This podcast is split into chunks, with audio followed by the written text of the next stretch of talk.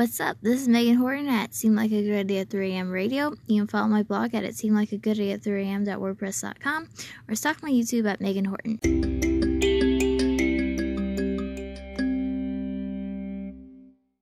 So today I'm going to share a story of why God doesn't want us to be afraid. You probably heard someone say something like, "Don't be afraid" is stated 365 times, so you can be brave every day of the year. Okay, so I don't know if that's true or not, but I do know that God doesn't want Christians to be afraid. The Bible says in Deuteronomy 31 6, Be strong and of good courage, fear not, nor be afraid of them. For the Lord thy God, he it is that doth go with thee, he will not fail thee or forsake thee. So it's pretty clear God doesn't want his children to be afraid.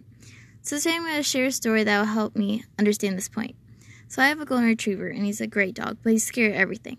Like chairs, vacuum cleaners, thunder, storms, the mailman. Yes, folks, my dog is scared of the mailman.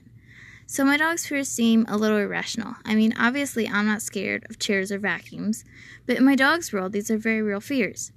So why am I not scared of the same things my dog is? Well, because I have a different perspective. Just like how God has a different perspective than we do. He sees the fears we have and tells us we don't need to be afraid. Thank you for listening. This has been Megan Horton at Seem Like a Good at 3 a.m. Go out and change your world.